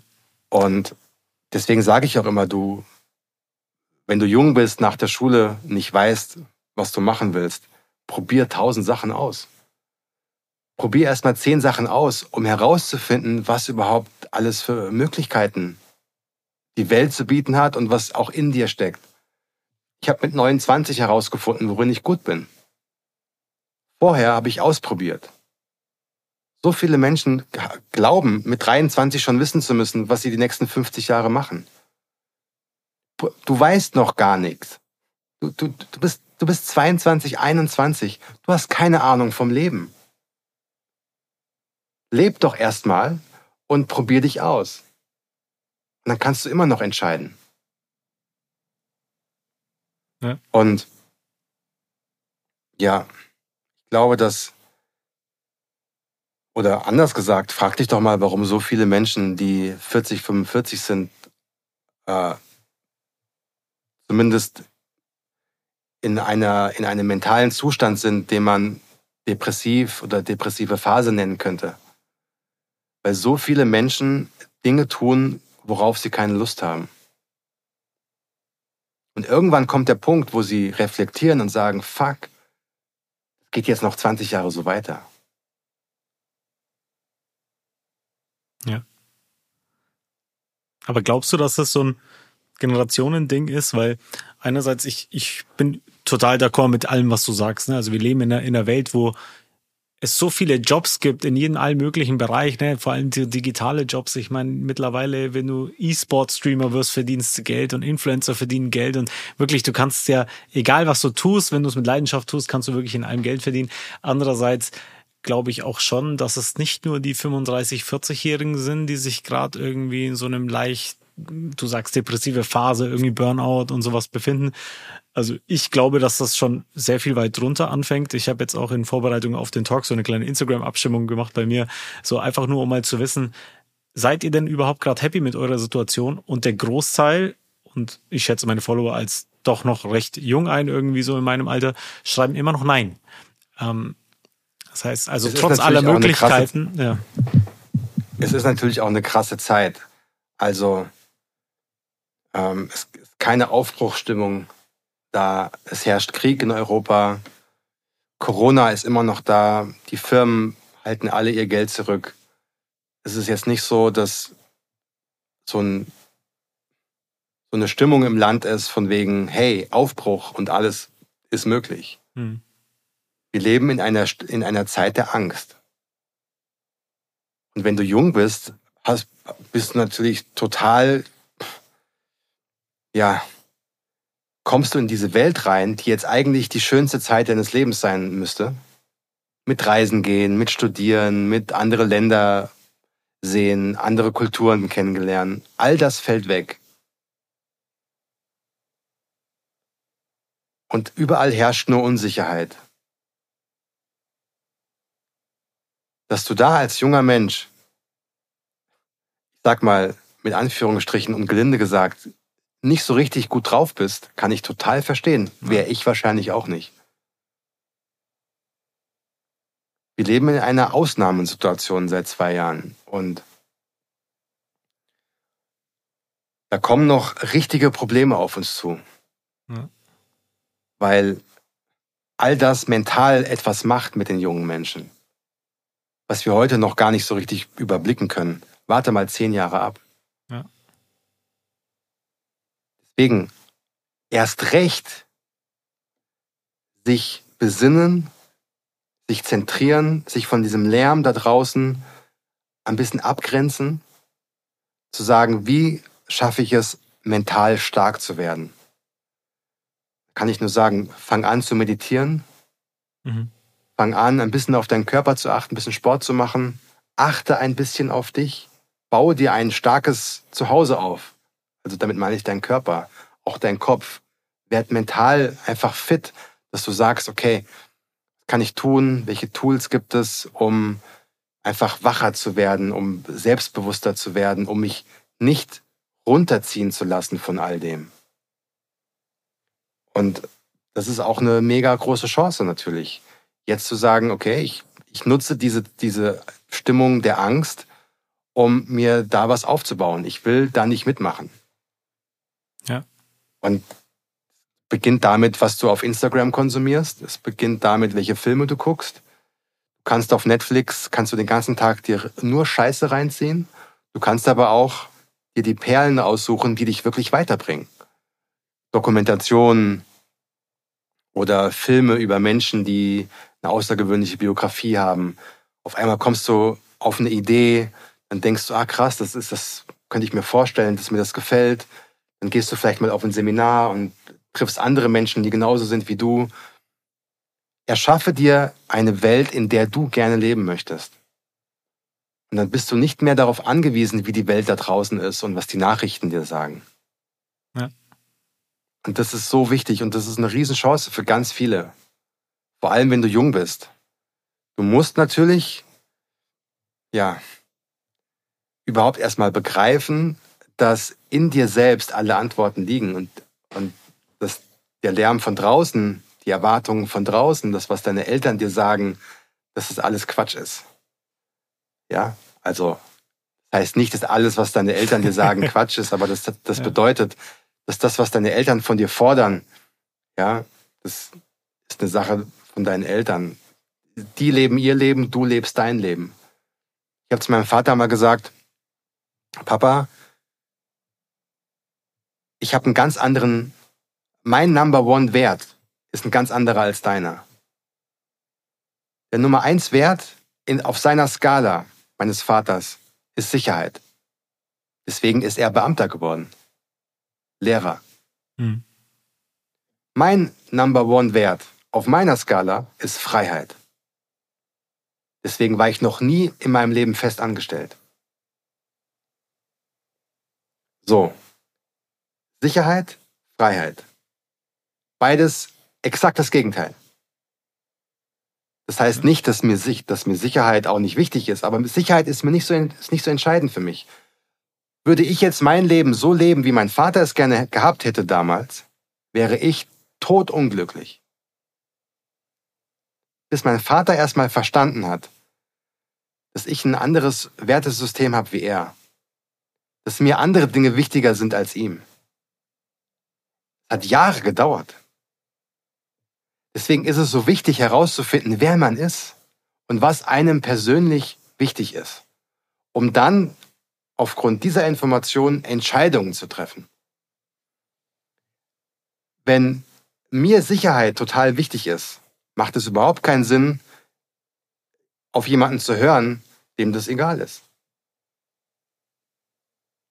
Ich würde sagen, hey, geh in die Welt raus, reise, schau dir andere Kulturen an, ähm, lerne das Leben kennen. Wenn jemand da aber gar keinen Bock drauf hat, weil der eigentlich nur ein Haus bauen will, in seinem Dorf bleiben will und auch vielleicht maximal im Nachbarort einen Job suchen möchte, das ist exakt das, was diesen Menschen überhaupt nicht weiterbringt. Deswegen immer, frag dich, gibt eigentlich drei Fragen. Die, die navigieren dich durchs ganze Leben. Erste Frage, was will ich in meinem Leben erreichen? Zweite Frage, was bin ich bereit dafür zu tun? Und dritte Frage, was hindert mich daran?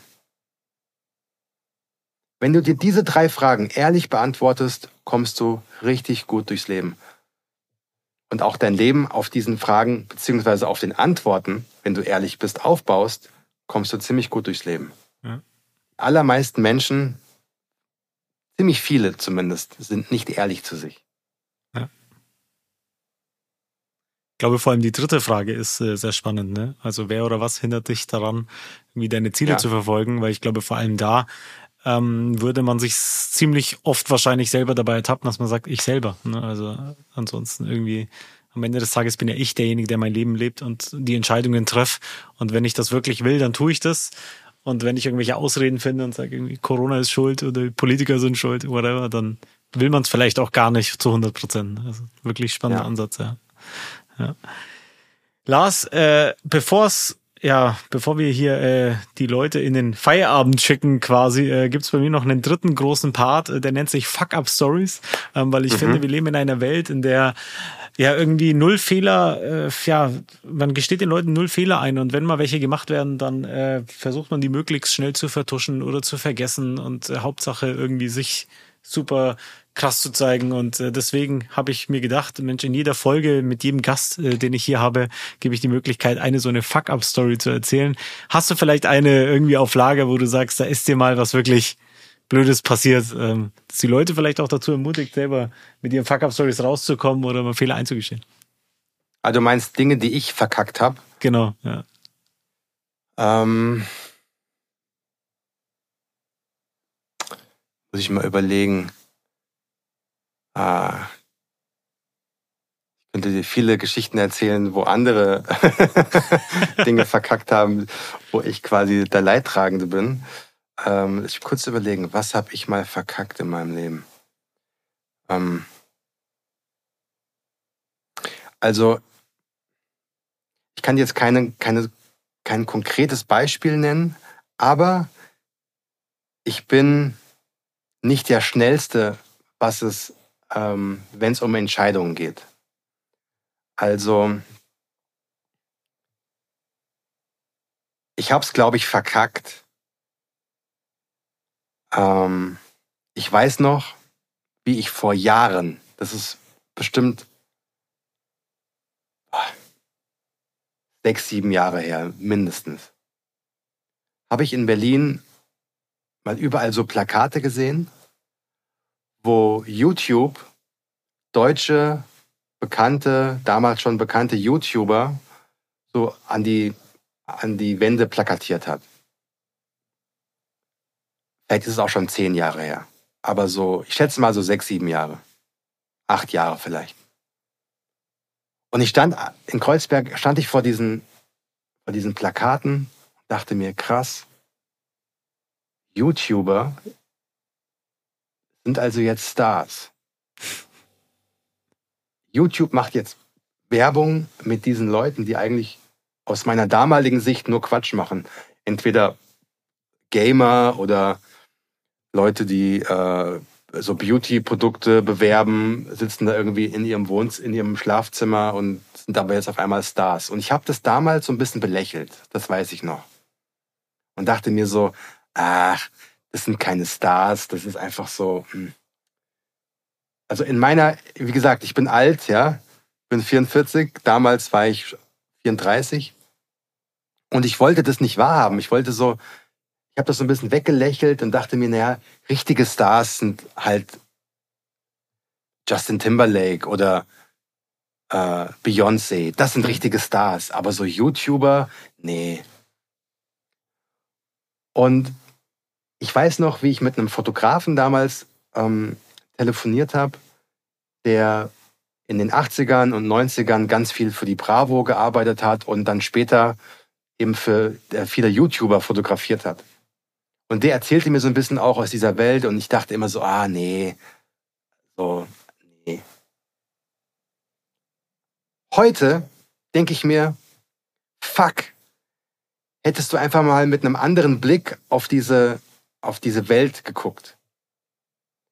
Also, ich wünschte, ich hätte damals nicht gesagt, ach, diese YouTuber sind ja keine Stars, sondern ich hätte irgendwie das gecheckt und hätte gesagt zu mir, ey, cool, das mache ich auch. Nicht, dass ich ein YouTube-Star werden wollte, aber dass ich einfach viel früher damit angefangen hätte, einen Kanal zu machen mit meinem Content und so. Ja. Einfach mit Dingen früher anzufangen. Ja. Und es nicht zu verpennen, weil es einfach neu ist. Ja. Ja. Ich glaube, so diese, diese Offenheit gegenüber Neuen, ne? Also ich würde auch Genau. sagen, vielleicht, dass es so ein bisschen deutsch ist.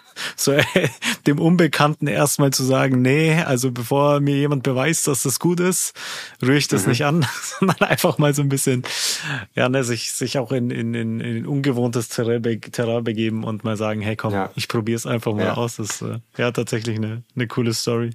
Ähm, einen letzten Part haben wir noch und zwar gibt's jetzt eine eigene Run-Podcast-Playlist, wo wir Podcast-Folgen Okay. mit Mucke mischen und äh, da darfst du gerne noch einen Song, wobei wir machen es so rum, ich mache erstmal einen und dann kommst du. Mein Song Okay. diese Woche ist ja ein Oldie, sind Songs von 2012 schon ein Oldie, ich weiß es gar nicht. Ja, ja. Ja, ist es so? Also so diese Oldschool-Diskussion äh, ist ja immer, immer während für wen ist was Oldschool. Ähm, also als DJ ist es ja krass. Ich war äh, vor kurzem hier in Nürnberg in einem Club auflegen und äh, dann kam es mir, weil ein Türsteher mir das erzählt hat, dass mittlerweile äh, Kids mit Jahrgang, also im Jahrgang 2004 feiern gehen dürfen. Also Ja. 2004 ist schon klar, dass dass für die äh, Tupac und äh, so keine, Ja, Tupac ist, keine Namen ist mehr wie für sind. uns, ist wie für uns Beatles. Das ist Ja. so, ähm, ja, oldschool. Ja. Ganz, ganz oldschool. Für die ist wahrscheinlich Asher und Timberland so für die Oldschool. ja. Auf jeden Fall. Opermusik. Ja, genau. Auf jeden Fall äh, landet auf der Run Podcast Playlist ähm, dieses Mal von mir äh, Lila Wolken von Materia. Finde ich einen absolut Mhm. äh, geilen Track. Ich bin ein großer Materia-Fan. Und äh, weil du vorhin Cool Savage angesprochen hast, habe ich noch einen zweiten Track drauf, nämlich King von Cool Savage. Weiß nicht, ob du den Song kennst. Auch geile Lyrics und äh, deswegen hau ich diesmal zwei Songs raus und jetzt, Lars, darfst du noch deinen Favorite Track mit reinpacken. Ähm, mich kurz überlegen. Ähm, dann nehme ich ganz neu von DJ Khaled, ähm, Lil Wayne und Jay-Z. Ähm, der Song heißt God Did. Ja. Und ganz neu auf dem, auf dem neuen Khaled-Album und ist auch eigentlich der einzige Song, den ich richtig feiere äh, von dem Album. Der Rest ist so, ja, hat man alles schon gehört, aber der Song ist ganz cool, was natürlich auch an der unfassbaren, äh, an, den, an, an dem unfassbaren Part von Jay-Z liegt. Also der Typ, was der jedes Mal raushaut. Und das ist halt auch interessant. Ein Musiker bringt ein neues Album raus und alle sprechen nur von diesem einen Part eines Gastmusikers. Über den Feature, ne? Über den Feature, genau. Ja. Also das ist mein Song, God Did, DJ Khaled. Und genau. Ja, cool. Packen wir auf jeden Fall mit drauf. Ja, Lars, ansonsten äh, war es das jetzt von mir. Ist ja doch, äh, ja, knackige eineinhalb Stunden habe ich jetzt hier auf meinem Gerät stehen. Also für alle, die es durchgehalten haben hier mit uns und noch dabei sind, vielen lieben Dank fürs Zuhören und auch an dich, Lars. Äh, vielen lieben Dank. Ähm, wie gesagt, ich äh, bin damals äh, durch dein Buch auf dich gestoßen. Äh, Wirklich, äh, hast mich sehr inspiriert mit dem, was du schreibst. Ähm, Finde ich, finde ich wirklich toll. Mach, mach weiter so. Und äh, an alle Leute da draußen, die äh, auch gerne mal ein Buch von dir lesen würden, gibt's ja überall zu kaufen. It's all good. Ähm, why not? Where's the love? Whatever. Also ich glaube, man muss nur Lars Arendt eingeben und irgendwann landet man irgendwo bei einem Shop, wo man was kaufen kann, oder? Ich denke auch, ja. Und Äh, es ist ja, jedes Buch hat ja eine andere, ähm, eine andere, ein anderes Schwerpunktthema. Und je nachdem, wo du gerade stehst im Leben, ob du auf der Suche nach der Liebe bist, ob du auf der Suche nach Erleuchtung bist, ob du gerade durchstarten willst, mega erfolgreich sein möchtest, gibt ja für, für alles wirst du das richtige Buch finden. Ja. Und ähm, Auf jeden Fall. Kann ich nur bestätigen. Deswegen, liebe Leute, vielen Dank fürs Zuhören. Äh, ich hoffe auch, wenn euch dieser Podcast gefallen hat, dass ihr mir äh, irgendwie ein Abo, ein Like, ein Share, whatever, was es so in dieser Social Media Welt alles gibt, da lasst. Und äh, dann hoffe ich, dass wir uns nächste Woche wieder hören bei einer neuen Folge Run Podcast. Bis dahin. Ciao.